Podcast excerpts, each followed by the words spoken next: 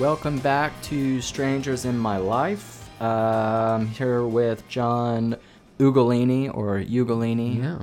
depending on who you Yeah, ask. depending on who you ask. Yeah, so this is uh, really the second part of our interview. We got through a lot in the first part, but we Covered were a lot of already ground. yeah we read our our letter, our cease and desist Yeah. from the Pork Advisory Yeah. Committee or Council. Hopefully, we don't hear from them again. Yeah, it's very strongly worded. Very strongly worded Yeah. and borderline obscene. Yeah, borderline obscene. Yeah. So if you Some didn't poor word choices in there, you know? they, ne- they need some new lawyers, I think. yeah. Um, you know how we might start off this Mhm. second, you know, part two here. I don't know if this is going to be episode 1.5 or episode two. Right. We'll figure that out later. Um, but we might get to some listener questions. Okay. And these are real questions submitted by people who, if they haven't listened, they at Mhm. least claim to listen. Okay. So they submitted these through uh, Facebook or Twitter or Oh, whatever. nice. All right. So I should just remind people again, simlpodcast.com, and I'm on the Twitter. yeah. You could find a link to that. I'm going to start submitting questions. Yeah. That sounds fun. yeah, I'm, I, I want to get people involved, you know? Yeah. Like, I want to make uh, this something that they want to listen to, if only because they had something to, like, do with its kind of Right. production, you know? You're looking for your Philippe. Right. All right. So uh, the first question comes from LD actually, Okay. or Dave Phelan, right? Somebody we went went to school with. oh, nice. Uh, he wants to know. Well, he had he had a, he had two questions. Sure. Well, actually, he had three, but I'm just going to pick okay.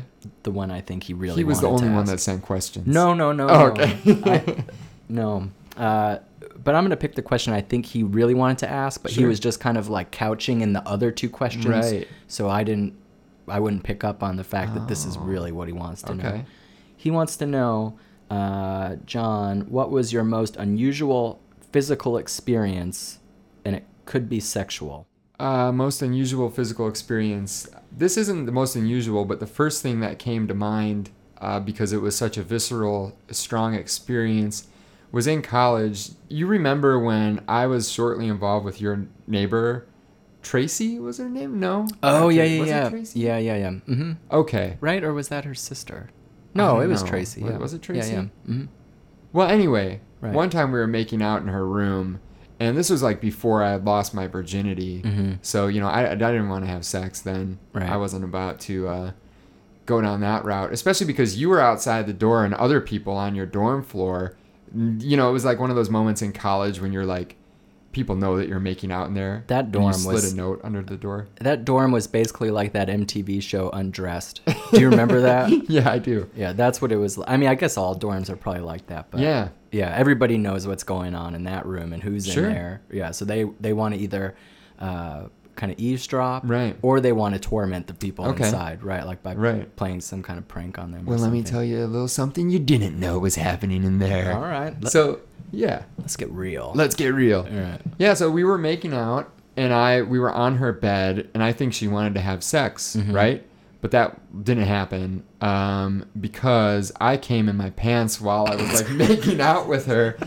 And it was like this total like just, you know, r- like friction based Sure. embarrassing experience. So then I played it off like nothing happened. Yeah. So she doesn't know. She she didn't know then, and as far as you know, Well, if she did know, she was very nice not for pointing it out. Yeah.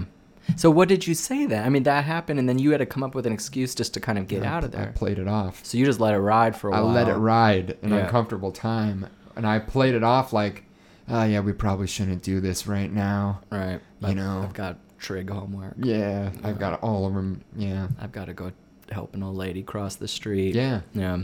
yeah. So that was your you would s- yeah that, that's pretty. It's good uh, in high school to have those experiences because when you're homeschooled, you don't have that baseline like middle know what the middle of the road is to Right. call back to the first yeah. episode. But it's interesting because you know even if you go to high school, there's no guarantee you're going to have those. There's more opportunities for those types of experiences. I would have had that in high school. I Yeah, think. you Um, think so? yeah. Yeah. Certainly didn't get it homeschooling. I, well, and Yeah, if it right. did, yeah, you're going to be in therapy for a Yeah. long time. If it did. yeah. uh, so, a different Mm-hmm. question. This one was submitted by Ash. She wants to know what you think. Well, she has two questions, but I, Mhm. I kind of like both of them. Uh, the first one: What do you think is the grossest body part? Ooh, grossest body part? Yeah. Um, hmm. I would say I don't want to go with any of the obvious, uh, but I think I don't know. I think the the baby toe. Hmm. I don't like how over time it kind of takes on its own identity. It kind of gets. You ever see like an old person's baby toe? It's like a all miniature old crooked. person. Yeah. It kind of yeah, withers. it and- withers, Yeah. independent of all the other toes. It's like a hunchback toe. what happens to just that toe? I don't know. Well, they say you know that it's uh, kind of unnecessary now, Hmm. and that over time will evolve to not have that toe anymore. Interesting. That it doesn't really serve a function. Wow. Okay, there you go. There you go. But you think that's the the grossest body part? Well, gross is probably butthole, but I feel like that's obvious. You know, I don't want to say that. Don't want to, you know, declass your show or uh, your podcast by. Now I'm gonna get a letter from the National Butthole Association, and I'm gonna have to read it next week. Uh, and her other question, which was a little more serious, but I thought would be kind of particularly interesting Mhm. to put to you because we've talked about Mhm. the arts and creation and all Yeah. of that, you know, creative creative enterprises. If you could make a documentary, what would your subject be? Oh boy, are there any documentaries that Ken Burns hasn't already covered? that guy is like everywhere. What has he done? He's done baseball, the Civil War, Yeah. the uh, Prohibition one. Yeah, I right? just watched one on um, uh, the r- history of radio, really. Empire of the Air, history of radio broadcasting. And I watched another one on Mark Twain.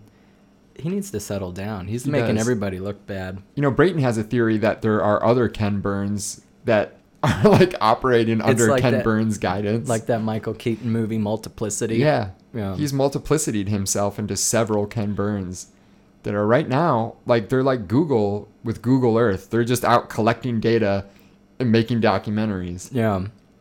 If I made a documentary, it would probably be about Ken Burns. Ken this Burns' multiplicity multiplicity. theory. All right. Yeah. I can dig it. I like that.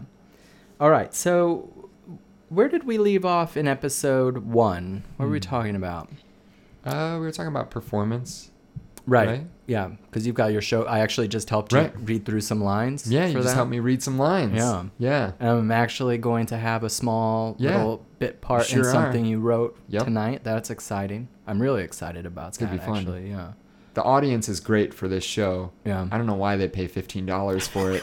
to be honest with you, because it's like the show's called Saturday Saturday, and I love it dearly. And I'm a like a PA production assistant on the show, and also a cast member. yeah. And it's really strange. It's Saturday nights at the IO Theater at ten thirty at night, and the people that show up are first of all the people that show up don't know that it's all the young up and coming improviser people like not the seasoned veterans at all and the Right. show's meant as a platform for people in the theater mostly young people to showcase their like their material and write sketches that sort of thing but the crowd that shows up it's a lot of like older people and people that are not all old people but they're they're people that don't traditionally go to improv shows like it's very touristy Mm. they're people that are at the theater because it- they've it's like- identified It's it. right on Clark, right? Yeah. Like just south of Wrigley. Yeah, just like a so block you're from gonna get Wrigley. a lot of out of towners just kind of Yeah. wandering around and say, "Oh, let's pop in there and see what's going on." Exactly. And they don't know what they're getting into. they have no idea. no idea. Yeah. So you, something you mentioned actually in the first part, Mhm. but didn't really uh, uh, develop or elaborate on, was that how maybe one of the reasons you got into performance was for some attention Mm-hmm. Yeah. in some way, Definitely. right? Um, yeah, I think it all goes back to the mom issues. Really, Yeah. it's just her not giving me enough Damn her. attention. Yeah, she I just. know, right? Well, you know, it's interesting because then part of you is like, oh, why'd you mess me up? And Yeah. it's like, if you didn't do what you did, I wouldn't be doing all these awesome yeah. things now. That's the catch twenty two, or that's the the what the interesting conflict in that is like that's very much made me who I am, and I don't regret it, and I Right. don't resent my mom for it really. And you can't. Well, I'm working What- through that. yeah, You know. yeah. But so, but yeah, if I'm, so there's that element of it, and then also I think missing performing in general, like that rush that you get as a performer. Because you used to be in bands. Yeah. Right? I just Uh, don't have time because I'm so busy with work now, Right. and this is like a way to get that fix. And as long as I've known you, you've really there's been that part of your personality that's been uh, yeah, at least on the surface, extroverted. Right. And I wonder because sometimes people say this to me too. They think I'm really kind of outgoing, Right. uh, which is interesting because I don't feel that way. Mhm. And I think for me, it's kind of um, maybe not a defense mechanism exactly, Mhm. but it's something like that. Right. Uh, so if I, you know, if I meet up with friends at a bar or something, and there's, Mm-hmm. um, you know, somebody's brought a friend or somebody's brought a family member, and it's just somebody I don't know, like Mm-hmm. Yeah. I flip the switch on, Yeah. and I get very extroverted, to 'em, and it's yeah. very performative, and Yeah. I'm basically doing like a stand-up routine, right. but it's really kind of to shield myself and maintain a distance Right. i feel like oh if i just keep them laughing and i keep telling them a story Right. there's no lull here for them to really start probing and asking me questions about myself and get, Interesting, getting yeah. into things i don't want to talk about maybe Man, interesting. So I was going to ask you, like, because I agree. I think that that's the interesting thing about comedy as an art form is that most comedians, most performers, really have some sort of similar motivation, or I don't know if motivation is, is the the right word, but Mm. Mm-hmm. there's a reason why um, it is not only gratifying on the surface. There's some deeper level that it's it. it's like necessary Yeah. some kind of catharsis So how do you feel when you perform? I mean, what do you enjoy about it? Well, my performance is a lot more informal, right? Right. Like I'm not ever on a stage Right. or anything like that.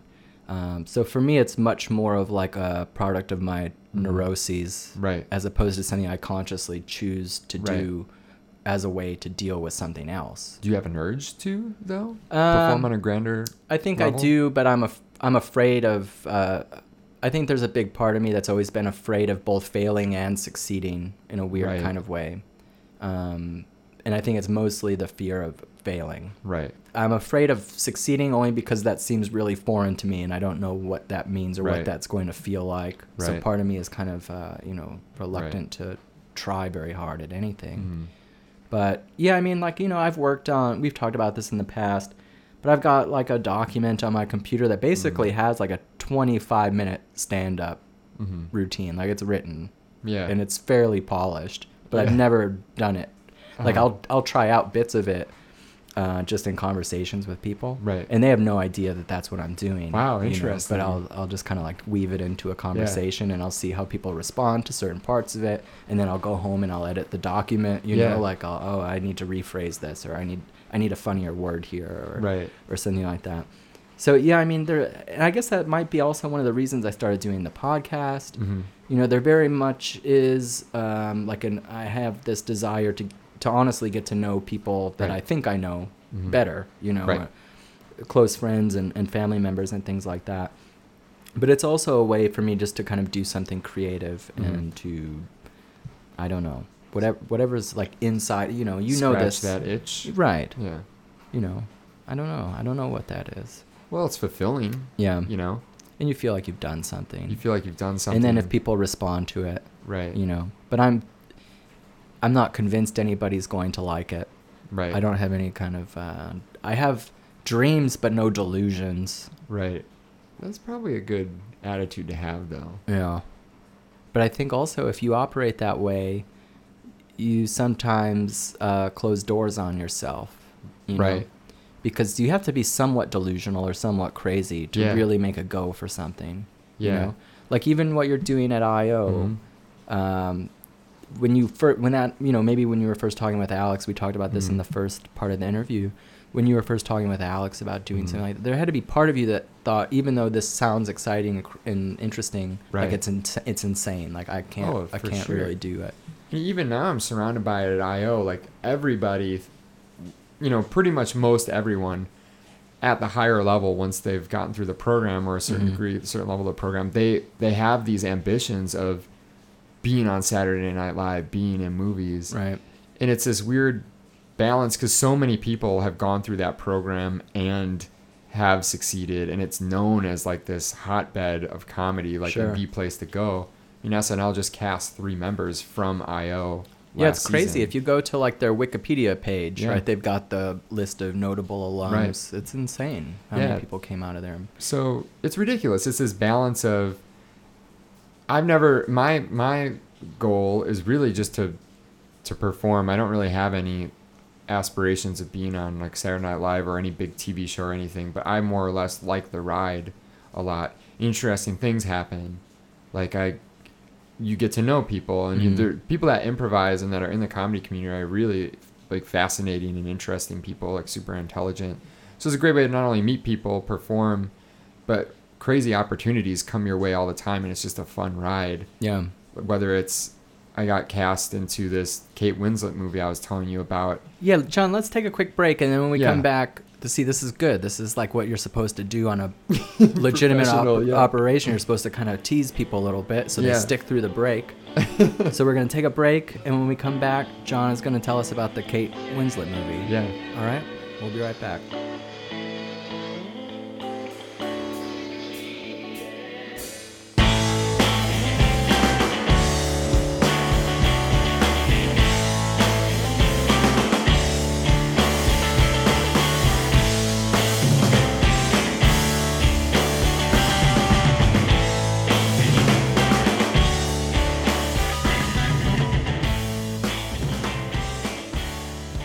Okay, we are back. All And right. John, right? yeah There actually is no Kate Winslet story. We just teased you so you'd listen through the break. right no, there is. There is. All right, John, Kate Winslet, what's going on? Okay, so I, I signed a non disclosure agreement about this, uh, and they told me that they'd be monitoring my Facebook and Twitter and ev- everything. Is that true? Really? Yeah, they Really? made me sign a non disclosure agreement, but I think I could talk about it in loose the loosest sense of the fact. Okay. I can't go too much into detail, but I think I could tell you stories. I think they just don't want images getting out there and stuff like sure, that. sure, sure. So I got cast into this Kate Winslet movie just on on a on a lark almost. I I just know somebody and happen to be friends with somebody that forwarded along this casting request, and it just so came to be that the casting director had seen me perform, and you know had uh, enjoyed, you know, told me to submit like headshots to her. So I just I was at work one day and I was bored and I I wasn't gonna do it. I you know, I'm like, ah, forget this. I'm not Yeah. submitting to this movie. What am I gonna do? You know? Right. Because you just didn't think it could happen? Or Yeah, I like it didn't was think a could long happen. shot or something? Yeah, and I or- don't take myself that seriously in my pursuit. Getting headshots was like I felt like I was playing a joke on myself or Right. something. I'm like, oh, okay, this, you know. Right. So I just I sent him headshots. I sent him my performance resume, and I think I just fit the profile of what they're looking for for this movie, which you know basically I'm playing playing a lab attendant from this, in this futuristic society. So I went in for my fitting this morning. Yeah. So they fit me with my costume, and you know I'm not again not taking this very seriously. So everything that happens is just like I feel like this wide-eyed kid, like, oh wow, look at all this. Right. There's like a three-story tall green screen, and there's all these cranes outside, and they're shooting aerial scenes in the parking lot, and all this ridiculous You're, se- stuff. you're seeing how they make the sausage. yeah, Basically. exactly, Yeah. exactly. Yeah. So I get in there, I fill out all this paperwork, non-disclosure agreement, and I'm not disclosing anything outside of very surface level details, you know. And then I got Mm-hmm. fitted Mm-hmm. Except for that my you and Kate Winslet slept together. It's, yeah, Right? yeah, you heard Yeah. it here first. so I'm gonna be in these scenes, four scenes that they've told Four me. scenes. Yeah. Wow. But I, I don't think I have any speaking parts. I don't know. They haven't really said anything. I don't. I don't believe I do. I'm just a lab attendant in the background doing stuff. Uh, but yeah, it was a very surreal experience because getting fitted took a long time. It took like two hours. Why does it take so long? Are there just a lot of other people there getting fitted? And There are all these futuristic outfits, right? They've Mhm. never actually tried on the person. So they Okay. like they collect your measurements and then they they put you in them. And the one thing that was I had to wear this matrix style purple Wow. futuristic trench coat, right. which As- I was super excited to wear As a lab attendant. as a lab attendant. Can you in the imagine if, if future. the lab attendants in the future are Yeah. dressed like that? Can you imagine what the cool people in the future are wearing? Exactly. We'll find out hopefully. Is Kate Winslet one of the cool people? Do we even I know? would assume Have you so. read like the script? It's based on a book, and when they were uh, Divergent is the name of it, and they're shooting in Chicago right now, and they told me like when I was getting uh, you know because they put you in these this suit, and then there's there's this like French guy who's obviously like the leader, and he's like kind of the stereotype kind of bigger uh, like kind of somewhat effeminate French guy who's like barking out orders, and whenever and he's like super particular and he's telling everyone they're doing a terrible job they're not doing it right right, and uh, you know like uh, with the adjustments that need to be made to the wardrobe and the jackets and tailoring things differently and it's comical because whenever he gets like really worked up, he just starts speaking in French, and like only one other person understands him, which is like his assistant. So, yeah, they took measurements, and uh, it's based on a book. I know that. And it's going to be shooting this month. I have four dates that I have to go to, three or four dates. Well, it's nice that you have uh, more than one scene to be in. Yeah. It's like cut protection, right? If they end Yeah. up cutting one or you're not just in the shot, yeah, I'll have a few more. there's a pretty good chance you're going to end up in this Yeah. thing somewhere. yeah, That's exciting. yeah. I'm excited. I'll try to slide something past them, Right. a facial expression or Right. Or just start uh, ad libbing in the background, right? Just kind of like What? weasel your way up Yeah. into the, the main action, right? Oh, I, s- I studied improvisation. What? Uh, or just don't tell them, right? Like wait Yeah. till the cameras are rolling, whatever Kate Winslet's character's Yeah. name is, right? Like uh, Kiss her. Beth or s- Beth or uh, what would her name? be- What would- what could you imagine her character's name know. being? Well, she's in the It's in future. the book too. Oh. So it's out there somewhere. maybe uh, maybe what- maybe it starts with like a. Z- There's probably a Z and a Q in it. That's how I Right. imagine names in the future. yeah. Zarquar. They get around to using those letters Yeah. more. Hey, Z- they've run out. They've run out of the common, you know, consonant vowel combination. So we, Those baby books are in like used bookstores. They're like these primitive ideas for baby names. They've been exhausted. Yeah. So you can just go up and say, "Hey, Zarquar, I think you dropped this," right? And it's just kind of just work your way right into the dialogue there. What cut? I think you should What? you should What? try it at least on like the last Yeah. day of your shooting. Yeah. Right? If you're scheduled three or four times, then the Yeah. last time, just go for it. Yeah. Just what's the worst that could happen? I don't know. You're already in the scene. Yeah. Maybe they won't pay me. Wow. Well, we'll see. I- I don't really. I'm not doing this for money anyway. So, So you know, one of the other things I want to talk with you about, there's this thing called Vine, yeah. right? And I think they're owned by the Twitter people. Yeah. Right. So Vine, for people who don't know, is uh, basically a video app, Mhm. right, for your iPhone or whatever. And you take these really short, what is it, six seconds? Six second videos. But yeah. what's interesting about it is that you can cut, right? Mhm. Like so you can almost do like stop motion type things or which is pretty unique. Like I don't ha- I don't know of any uh, other video apps that allow Mhm. you to basically like cut and then resume recording Yeah. kind of in the same file Oh, sure. in real time. So it's it's interesting and people are doing interesting things with it. Yeah. And you've been doing some work with the Vine. very active, man. It's addicting. I'm always trying to think of ideas. Vine. That's what I was. it's all I could think about because there's that what gratification. you should be thinking too. about is a better a pun. better pun. Yeah. yeah, no, that's pretty Pun's good. not my- Fine- not my fine thing. Diaz. Yeah, so I don't. I, it's and in the c- comedy community out here, Yeah. like everyone does it, Mm. and you see some of the most.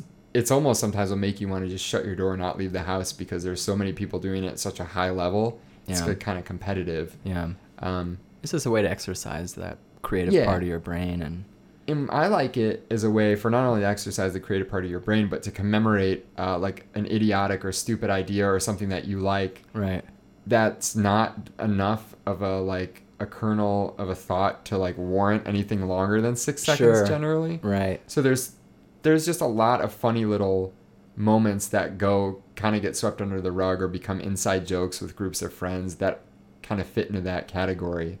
yeah. And it's interesting because it is, you know, like I said, it's owned by the Twitter people, Mhm. right? And so, like, what a Twitter post is to a blog post, Right. the Vine video is to like a YouTube video or Right. something. Like, it's Exactly. short form, and that's Yeah. it comes with its own constraints, but Mhm.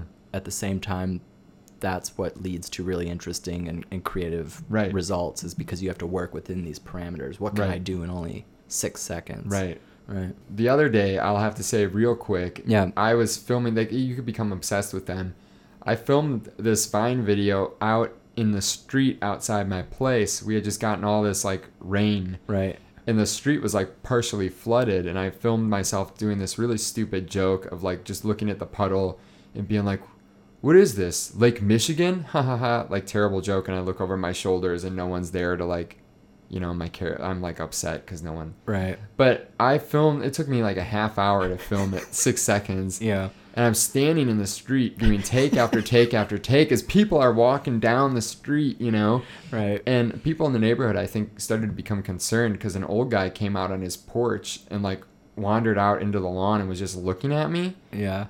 because I, you know, I was kind of before I got comfortable, I would do a take, and then I would kind of like wander around, look over my shoulder. I probably look really suspicious because I was looking to see if other people were looking at me Right. before I started filming. Which is the same thing you'd do if you were waiting to like rob somebody. Right. Yeah.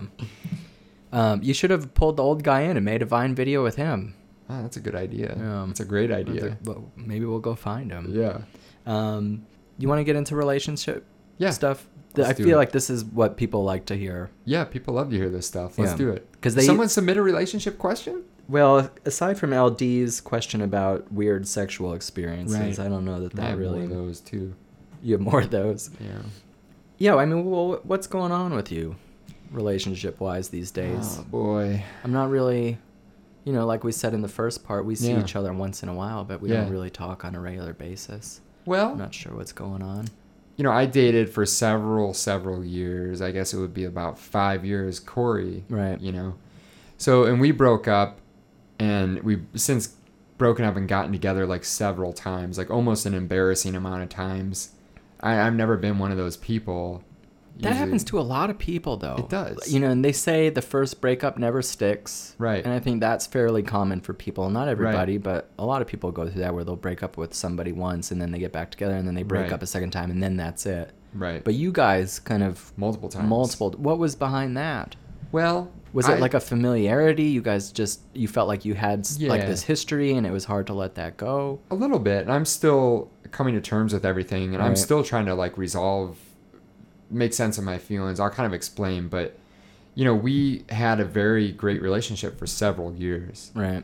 and what had happened was we both had these kind of major life events happen in within our relationship at the same time, like within the same span of like six months Mhm. or a year. Where she went through the transition of graduating college, which is like hell in Huge, a relationship. yeah. It's like a huge time. Uh, and then the the course she was going to take with like her career, trying to figure that out. And then her mom was diagnosed with breast cancer Oh, jeez. and like some other personal things. And then Yeah. I had my dad pass away. Right. Uh, my stepdad, who basically, you know, r- raised me when I was a child. So I was dealing with that and then all this other stuff. And I'm a very, very, very stubborn person. And there becomes this point where like your problems become, you can't like separate what really is the issue, right? It becomes, I think I realize now that I was dealing with all this emotional stuff and creating like a wall, like emotionally, because of all this baggage I had with my dad dying, Mhm. where my defense mechanism was just to shut down emotionally, like when things get stressful or things get difficult. And I was doing that in the relationship. Yeah, like everything kind of gets everything in your world gets conflated, right? Right. So you know, okay, this is the thing, and maybe it takes some reflection and hindsight to realize Mm-hmm. Right. this. But you say, okay, here's the thing that stressed me out, right? Right. Maybe it was your dad dying, Right. you know, or for whatever it is for anybody. That's kind of the trigger. That's what's Yeah. creating the emotional disturbance. Right. But then you just everything else in your world kind of uh, becomes conflated in a way, and you're just like projecting this anger Exactly. or Yeah. sadness or whatever emotion it is onto like anybody within Right. firing distance, Yeah. basically. and you mislabel things. Mm-hmm. I think the reason we've broken up and gone together so many times is that I was constantly mislabeling issues in the relationship, Mm-hmm. Mm. and I would just have this stubborn attitude like, "Oh fuck it, I'm I'm out. This isn't working." Yeah, You know, and without being stubborn and not being willing to really truly deal with the emotional issues I had with my dad passing Mhm. is a big part of it yeah, and it became to this it came to this point where like i just keep thinking of like the scene in christmas vacation where like rusty pulls out that big you know like all the lights to like right, right, right. to put right. Mm-hmm. up on the house with his dad you know clark griswold and like it's just this jumbled mess and he has to like untangle it but that's that's kind of what it is like you're saying these emotional issues kind of pile on top of one another and these stressors and then you don't even know what you're like upset about and i would end up like mislabeling things i think So did you guys like just get to the point where you sat down and said we need to h- hash this out, or was this Yeah. like when did you start seeing your therapist? Was that something that happened after your dad died? Like, uh, was that kind of a Yeah. trigger for it? No, I should have earlier, and I, Okay. you know, So this is pretty recent then. Really. pretty recent. Yeah. I would say probably like in October is when I started seeing a Oh, therapist. okay. Yeah. So How often do you go? Do you go like uh I would go once a week if I could, Right. but my insurance doesn't Yeah, cover. it's it. I pay like expensive, sixty-five dollars a session. Yeah. Sucks. So I go every other week. that's your copay, you're paying 65 bucks? the thing is, my copay is more than it for more than sixty five for whatever reason, and then after a year it drops down to like Huh. whatever that's less than sixty five. I don't even know. Yeah. But my counselor was just very. She said, you know, she actually gave me a reduced rate. Mm. She's like, this is as low as I can go. I don't think you should use your insurance. This is, this Mm. works out better for you in the long run, I see. uh, or in the immediate future. Did I give you enough there? Sure. Yeah. I wasn't looking for anything in particular. Yeah. You know, just see what. You just run it up the flagpole, see who salutes. My Yeah. uh, hi- my high school teacher used to say that all the time. Running my up history the teacher. flagpole. Yeah, he's g- he had a bunch of sayings. He would say that, you know, uh, like if he said something crazy and nobody Yeah. laughed, you know, he would say, "Oh, just run it up the flagpole, see who salutes." That's funny because my science teacher used to say, uh, as a little a comedic aside to himself, if people didn't respond to something he said, he would say, "Meanwhile, back at the ranch." I do this thing when I'm teaching, you know, because all my students are like 18, 19, Yeah. 20. I mean, sometimes you get some older students in there, but Right. average or right. uh, probably 18, 19. And so lots of my references Uh-huh. are to things that they don't even know That's exist. depressing. You know, like I'm Yeah. making, and I had a really interesting childhood. Like I, sp- I think we've talked about this in the past, Yeah. but I spent so many, like what amount to years really of my Yeah. childhood watching television. Yeah. Like I would go out, I was, I played baseball and I Yeah. did things, you know, but, Same here. but at, like at Yeah. night, I would just kind of go to my room. I had my own television. Right. Nobody would bother me. so I would just watch everything. Like I remember Mhm. going to school as like a nine year old and I'd watch Northern Exposure Uh-huh. or something. No, none of the kids watch Northern Exposure. So I'd have to like Yeah. go, I would get detention all the time in grade school. Yeah. And I loved it because that meant I was around adults. You know, for You that could period talk of the to 'em. yeah, and so we would talk about Northern Exposure or whatever. I would play like practical jokes on them. I would buy Uh-huh. like these, you know, like the calculator that sprayed water. If you pressed a button, Ah, I would right, like go in yeah. there and prank them, and I'd get more detention. And I was like, Yeah. "You're not punishing me. I Yeah. like being, you know." but anyway, you know, and I would we talked about this too, like uh, Saturday Night Live in the '80s, Yeah. since you know, so. uh, I'm, I'm always referencing those types of things like middle-aged man, you know, Yeah. and just crickets, you know. so uh, when I'm teaching, I'll make these jokes and stuff, and uh, so I'll always do like Bueller, Yeah. Bueller, and then most of them don't get that You either. haven't seen Ferris Bueller? Right. Wow. Yeah, it's crazy. They live in a different, different world. What do you feel about this whole? Uh, there's this notion that each generation is more like self-obsessed than the last. I just don't have enough uh, perspective, I guess. Yeah. I know my generation, and I know people who are about, you know, 10, 12 years younger than me Yeah. that are kind of my students. Yeah. But I honestly, I don't. I- They're different than I remember Right. being, you know, Right. at that age. But I also have a terrible memory. Sure. And so I think when I reflect on the past, I always Yeah. kind of um, it's a little rosier than it probably Right. was. So I always think of myself, you know, sitting in like a, an undergrad lit class or something, Right. like intensely taking Sure. notes, being super interested in the lecture. Uh huh. That I don't think that was really happening. I remember, Yeah. I remember actually one time um, I was at my parents' house in like my old bedroom. I was my mom's always yelling at me to clean out like my old closet because Right. she wants to store whatever in there. So I was going through and I found some of my notebooks from I don't, probably like sophomore, junior year of college, and like it's one from a, a literature class I took, and I literally have just one page of notes in there from the whole semester, you know. But in my Yeah. mind, like I Right. picture myself sitting there, like just writing, like almost Writing, word for writing, word, yeah. everything in the. li- There's one page and notes. You know? and I imagine if I I didn't have a cell phone Right. back then. I mean, I don't think many people did. I mean, they're Yeah. capable of texting. I don't even remember. Um, I'm sure I would have been texting under Yeah. the desk, like I, you know, get m- I get Right. mad at the kids when they do it now, but I guess that's the problem with this study is like who truly really has perspective Right. on it. Like And- I've read. And I think the thing is Articles like about it, kids but- now, kids these days, Yeah, kids, kids these now, days. they just have more ways to be obnoxious, Right. Right, like they're not necessarily more obnoxious than we are, kind of Right. at their core, But Right. they've got all of these different ways to express that obnoxiousness. Yeah. So they can go on the Twitter and they go on the Facebook and they Right. go on the YouTube and they go on the text messaging, they go Yeah. on the Vine, they go on whatever Yeah. right? Uh, and so they're just it's just like a, this whirlwind of obnoxiousness. Whereas back in our day, Right.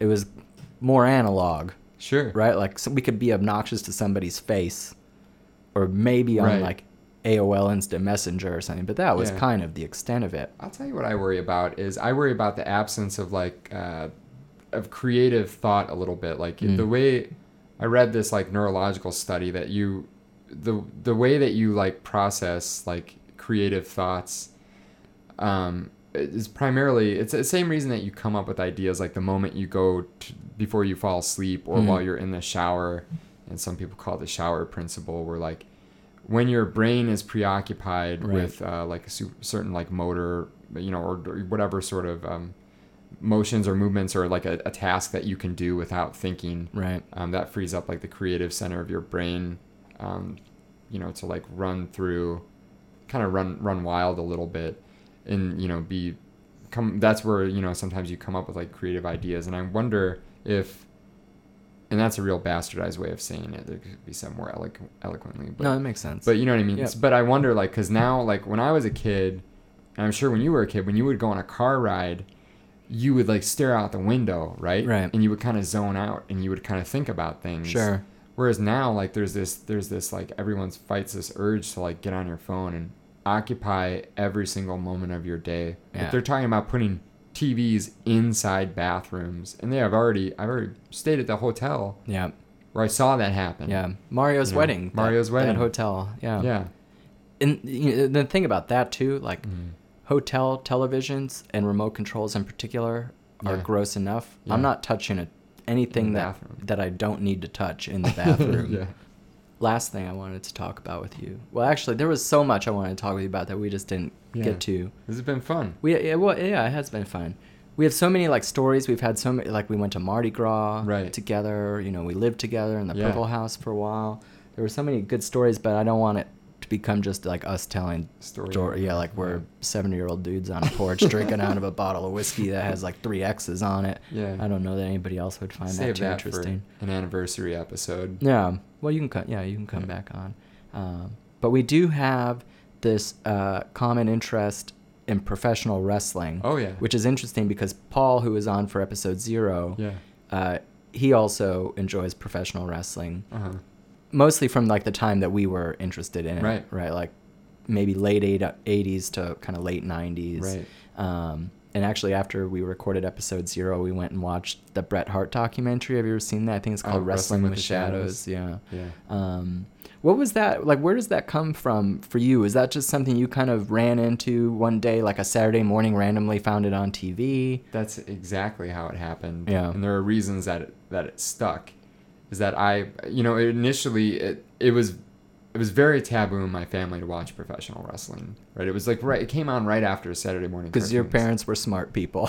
Yeah. That's why. And Like, they're, yeah. yeah. They're like, you're not watching this garbage. Right. This is for idiots and Yeah. hillbillies. But the first thing I saw was so compelling to me that I kind of became hooked after that. And that was The Undertaker put the Ultimate Warrior into a casket, Right. shut it, Right.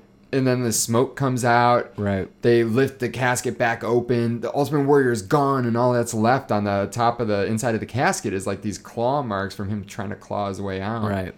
So it was like a soap opera Oh. Yeah. and a theater production and a magic trick. Right. Like all in one. Exactly. Like what is not to like? and I like that it's people essentially just messing around. I mean, Mm. obviously there's an art form to it, and like, but and and there's a lot of skill, and you know, I, there's a lot of different quality. I don't mean to make it, you know, decredit it at all, Right. but I like the idea that there's this element of make believe to it Sure. that makes it fun. Right. Um, yeah, and like you said, soap opera. And I feel like though I very much hate. I love watching people pretend fight, Mhm. and I hate watching people actually fight. It's so uncomfortable. So uncomfortable. Yeah, I get instantly kind of nauseous. Yeah. Sometimes they'll show a clip on the news, like, oh, here's Yeah. a fight that broke out at the mall or Yeah. something. Yeah, I get queasy instantly. Yeah. But like professional, or in like UFC, I can't watch that. I, can't watch it don't either. understand the appeal at all. I could watch people fake fight all day. Right. Professional wrestling, sign me up. I've got an Yeah. embarrassing amount of like old wrestling DVDs. And how do you feel when you watch like an old DVD. Like it's I all feel like nostalgia. so nostalgic. Yeah, it's all nostalgia for me. Yeah. Um, but I still I think there's there's at least a small part, if not more, Right. of me that still like genuinely appreciates it. Mm. Yeah. Like oh my god, and I, on a different level now. Like I, I think we might have talked about this last time I was here actually.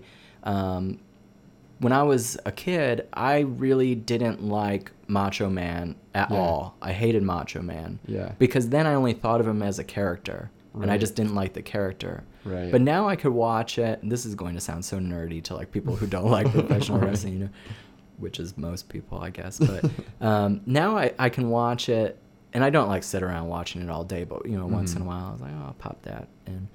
Uh, but now I can watch it, and I see what Macho Man's actually doing, kind of like as a performer, Right. and what he does to make other people look good. Yeah. You know, which you at least when I was a kid, I don't know about you, but when I was a kid, like I totally didn't understand that aspect of things. It neither. was it was much more two dimensional Right. than that. Like, oh, here's the guy I like, here's the guy I don't like, Right. and I just want the guy I like to Mhm. win. But now you can see kind of the performance involved and what this Right. character does or this performer does to make the other one look better. Right. You know, and I think so now there's the nostalgia that I Mhm. still get something from. It makes me feel a certain way that I, I guess I like or I wouldn't be doing it. But then Right. there's this kind of n- new appreciation I have for it too. I feel like that's why there's so many lifelong wrestling fans is Mm. it's a special moment and a lot of people have like a tipping point when that what you're saying it happens when they have the appreciation for the those other elements of the performance or professional wrestling like it's nice and I'm very nostalgic for being a kid and good guys bad guys Right. and like I would get it was so easy to suspend my disbelief and to just really buy into everything but then there's something an- the whole other level of appreciation there's something special to be said for that experience you have like later in your life when you understand all that tho- those other elements of, of professional wrestling John, did you ever see? Have you ever seen that video that Brayton and I made when we were? in high- You have the seen backyard it? wrestling Yeah. video yeah i've seen it a few times yeah Who? Ha- I want to see that. I haven't seen it since high school. i think i saw it I, brayton has a copy i'm pretty positive Oh, really? He needs to put that on the internet. he right? needs to put it on the internet. well, uh, I'll probably instantly regret it if he Yeah. does. But no i don't think so uh, that was so stupid. maddie has a copy and i think that's Oh. where brayton got it Yeah, I need to talk to those guys. That Yeah. was so stupid. I can't even believe we did that. it's so funny yeah. And the You took a real bad hit on that slide. You were power bombed onto a slide. But it was, be- and it wasn't. Yeah, I mean that was the plan. That was stupid. We went. It was very stupid because I didn't think anything would go wrong. That's, you should make your mom watch that. Oh God, they don't. My parents Your don't even know parents. that exists. See what see what their reaction. Oh would be. God. Well, and it's one of those things too that was so long ago. Yeah. You know, it was like 15 years ago Yeah. that I think they would be mad for about four minutes. Yeah. And then they would realize, oh yeah, that was a decade and a half ago, and you're still alive, so it's not Right. that big of a deal. But that was the thing. I remember when we were kind of uh, choreographing that thing Mhm. ahead of time, and I said we were at our friend, I think we were at Marty's house doing that, and he's got this uh, like swing set in the backyard. It has a slide on one side of it. I said it'd be really cool if we got ourselves up onto like the top of the swing set, and you power bomb me down the slide but you know br- that you have to be pretty strong to pull that off Yeah. and i was pretty small then too so i wasn't even that heavy Right. but you still have to be pretty strong just to be able to like pull a person up in that if you don't Right. know what a power bomb is just go on youtube or something for power bomb um, but yeah long story short i got dropped on my head like squarely pretty squarely Yeah. and just kind of like bounced off my head down the slide Yeah. and the other funny thing about that night was that, um, well, we recorded that during the day, and then later that night we went to see the Spice Girls concert. I swear to God, because we were working at the movie theater at that Yeah. time, and a bunch of the girls from the movie, well, Yeah. primarily girls, they wanted to go see Spice Girls, so we saw her. That's great. Um, after we got done hitting Yeah. each other in the head with garbage cans, And you liked the Spice Girls a lot back then too, unapologetically. Or yeah, you know, I mean, I was into a lot of th- that weird stuff back then, Uh-huh. and I think now I see the common thread was the kind of theatricality of it. Yeah. So professional wrestling, I liked. Yeah. I liked the Spice Girls. Right. I liked, but I liked it because of the why I found some of them attractive, obviously. Sure. But you know, it was because it was like a production. There was so Yeah. much involved. Um, I liked Kiss back then. Yeah. It's the same, you know, it's all just all about like the the show and uh, Right. Um, well, all right, we should wrap this up because we have things to do. Yeah. You have to rehearse and do some other things. Yeah. And I've got to try to find some way to watch this hockey game. Uh, I should say thanks again to our two executive producers, Corey Lockett and Delbert Bowers. And remember, check out the website, simlpodcast.com. Find a link to my Twitter. You can see credits there for the music you've heard before, during, and after this episode. And you can revisit past episodes there. But thanks so much, John. I Yeah. took up a lot of your time today, and I really appreciate it. It was Yeah. fun. I yeah. Uh, thank you very much. It's been a lot of fun. I had a great time.